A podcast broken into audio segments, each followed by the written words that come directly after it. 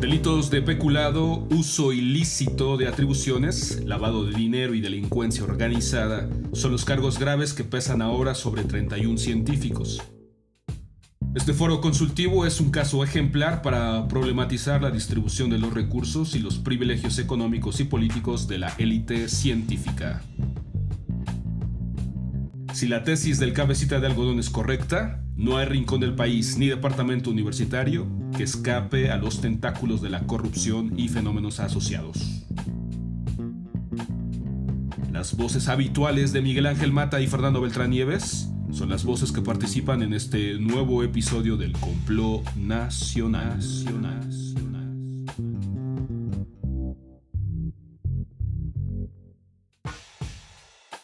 Escuchas de Complot Nacional, les saluda Miguel Ángel Mata para en este episodio hablar de la posición que ha tomado la élite de los científicos mexicanos en torno a la demanda de la Fiscalía General de la República en razón de los malos manejos presupuestales contra los científicos encargados de la Administración de Recursos Públicos para la Ciencia de la Asociación Civil Foro Consultivo Científico y Tecnológico.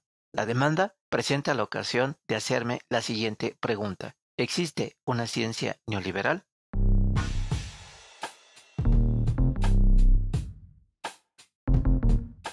Para empezar, ¿qué es la ciencia? Pongamos un punto de partida en común.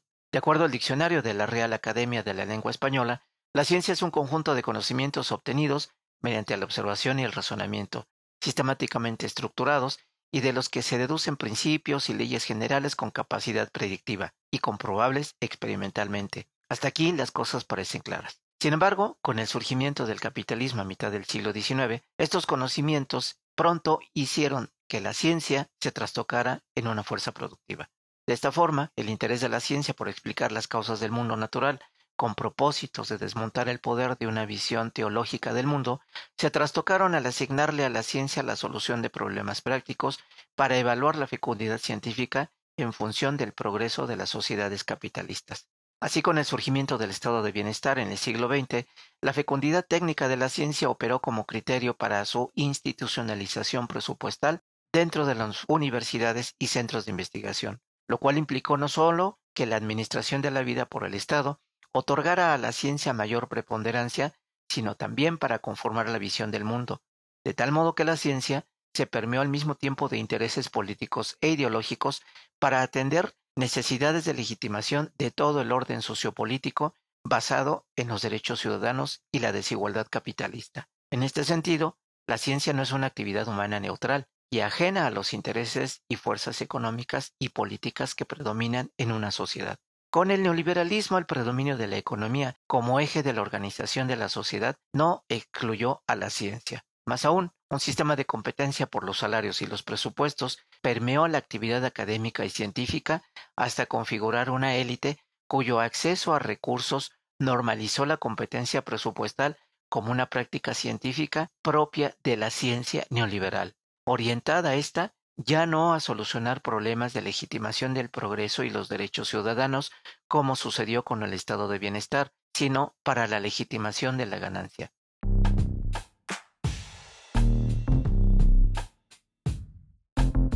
Así la Asociación Foro Consultivo Científico y Tecnológico aprovechó un espacio de la Ley de Ciencia y Tecnología para articularse financieramente al CONACID, para hacerse de este modo de más de 50 millones de pesos anuales. La decisión de la Suprema Corte para eliminar esta articulación y la configuración del órgano autónomo Foro Consultivo Científico y Tecnológico dio pie a demandas penales por el manejo que se llevó de estos fondos y a una campaña para que esto no suceda en la que hoy participan medios de comunicación y diversas agrupaciones de científicos bajo la idea de que estos son objeto de una persecución. La figura financiera que se utilizó fue la de los fondos interinstitucionales, cuyo objetivo exclusivo era promover la ciencia en el país. Sin embargo, se adquirió un inmueble en Coyoacán que nunca fue reportado hasta que se pidió al foro aclarar el origen de los recursos para tal adquisición. Y bueno, así resultó que este inmueble fue resultado de los ingresos que se obtuvieron a partir de la elaboración de los estudios técnicos para Grupo México y el desarrollo minero de pasta de conchos, en el que 65 trabajadores mineros perdieron la vida en 2006 y cuyos cuerpos quedaron atrapados bajo los escombros.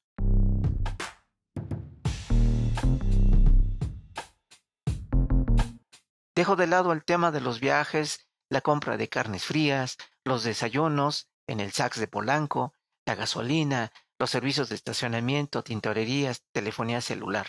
Y aquí me planteo la pregunta que ronda mi cabeza. ¿Cuál fue la profunda motivación que tuvo el rector Enrique Graue y el Colegio de Directores de Escuelas y Facultades de la UNAM para publicar un desplegado apoyando el foro científico y tecnológico y acusando de que hay un linchamiento a sus integrantes?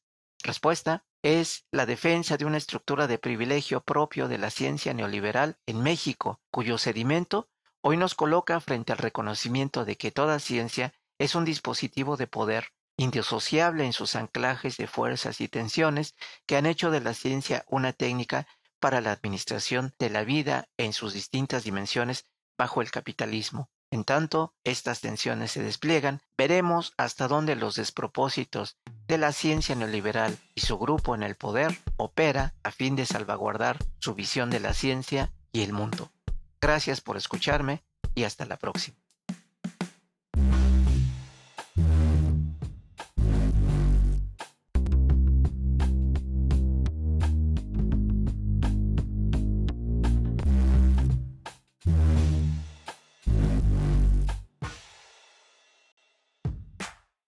Amigas, amigos del complot nacional, les saluda Fernando Beltrán Nieves. Quisiera seguir insistiendo en el debate sobre los 31 científicos que ventiló la Fiscalía General de Hertz.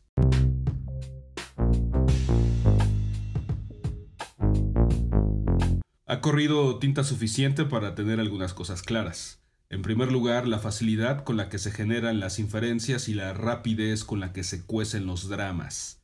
Se imputan cargos graves a 31 individuos y se vocifera de inmediato de persecución a la comunidad científica. ¡Qué bárbaros! El caso representa lo que un arrocito significa literalmente en un costal de 50 kilogramos. Porque si la ciencia en México son las actividades de por lo menos 30 instituciones o más, ¿qué representa una asociación civil en la que están involucradas 31 personas? Hizo bien alguno que otro departamento de longeva trayectoria académica en deslindarse del griterío aquel de la persecución. Que yo sepa, el eco de la supuesta persecución se desfondó desde su comienzo, nadie se creyó ese cuento.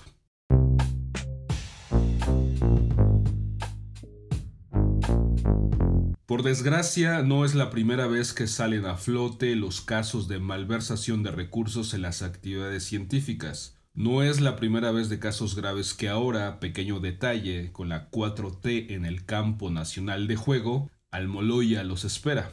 En cambio, sí es la primera vez que se imputan los cargos de delincuencia organizada. Si la tesis del cabecita de algodón es correcta, no hay rincón del país ni departamento universitario que escape de los tentáculos de la corrupción y fenómenos asociados.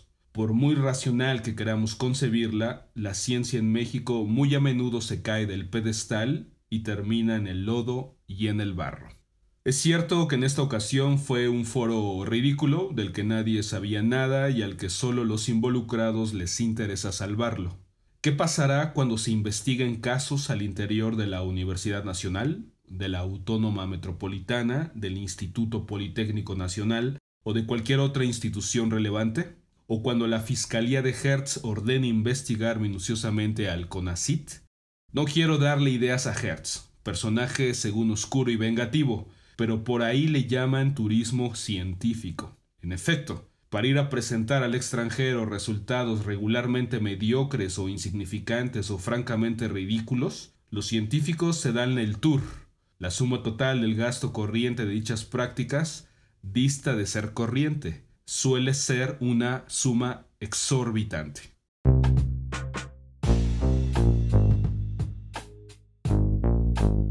El tema de los dineros es un tema multidimensional. No lo perdamos de vista. Podrían justificarse cifras muy altas año tras año, quiero pensar, si solo si los resultados científicos fuesen tangibles, exponenciales, demostrables, provechosos. Con una pandemia de por medio, aunado a una crisis global, es claro que ahora muchos pensamos en resultados en materia de salud pública o tecnología médica. Pero es imposible reducir la ciencia entera a estos ámbitos, tanto más que la ciencia teórica pues no puede ser sometida al rasero de las aplicaciones inmediatas. Sin embargo, cuando escuchamos que los millones que consumió el foro año tras año fueron actividades que terminaron en reglamentos y más reglamentos a la ciencia, bueno, a la franca decepción faltaron los jitomatazos. La falta de resultados en este caso podría facilitarle la chamba al jurado. Almoloya sí, burocracia no.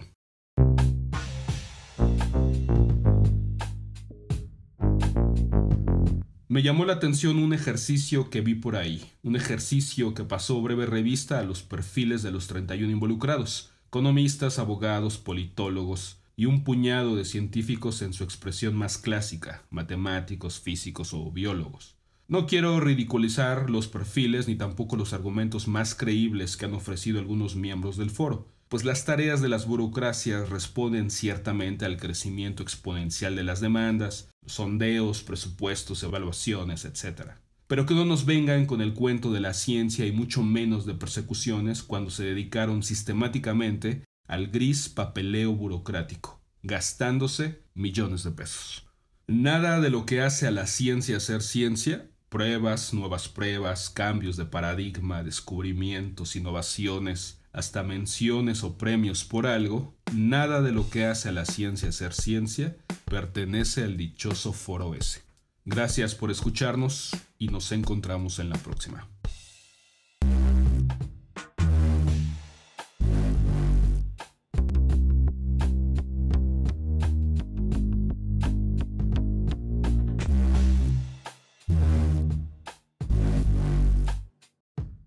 Hemos llegado así al término de este episodio.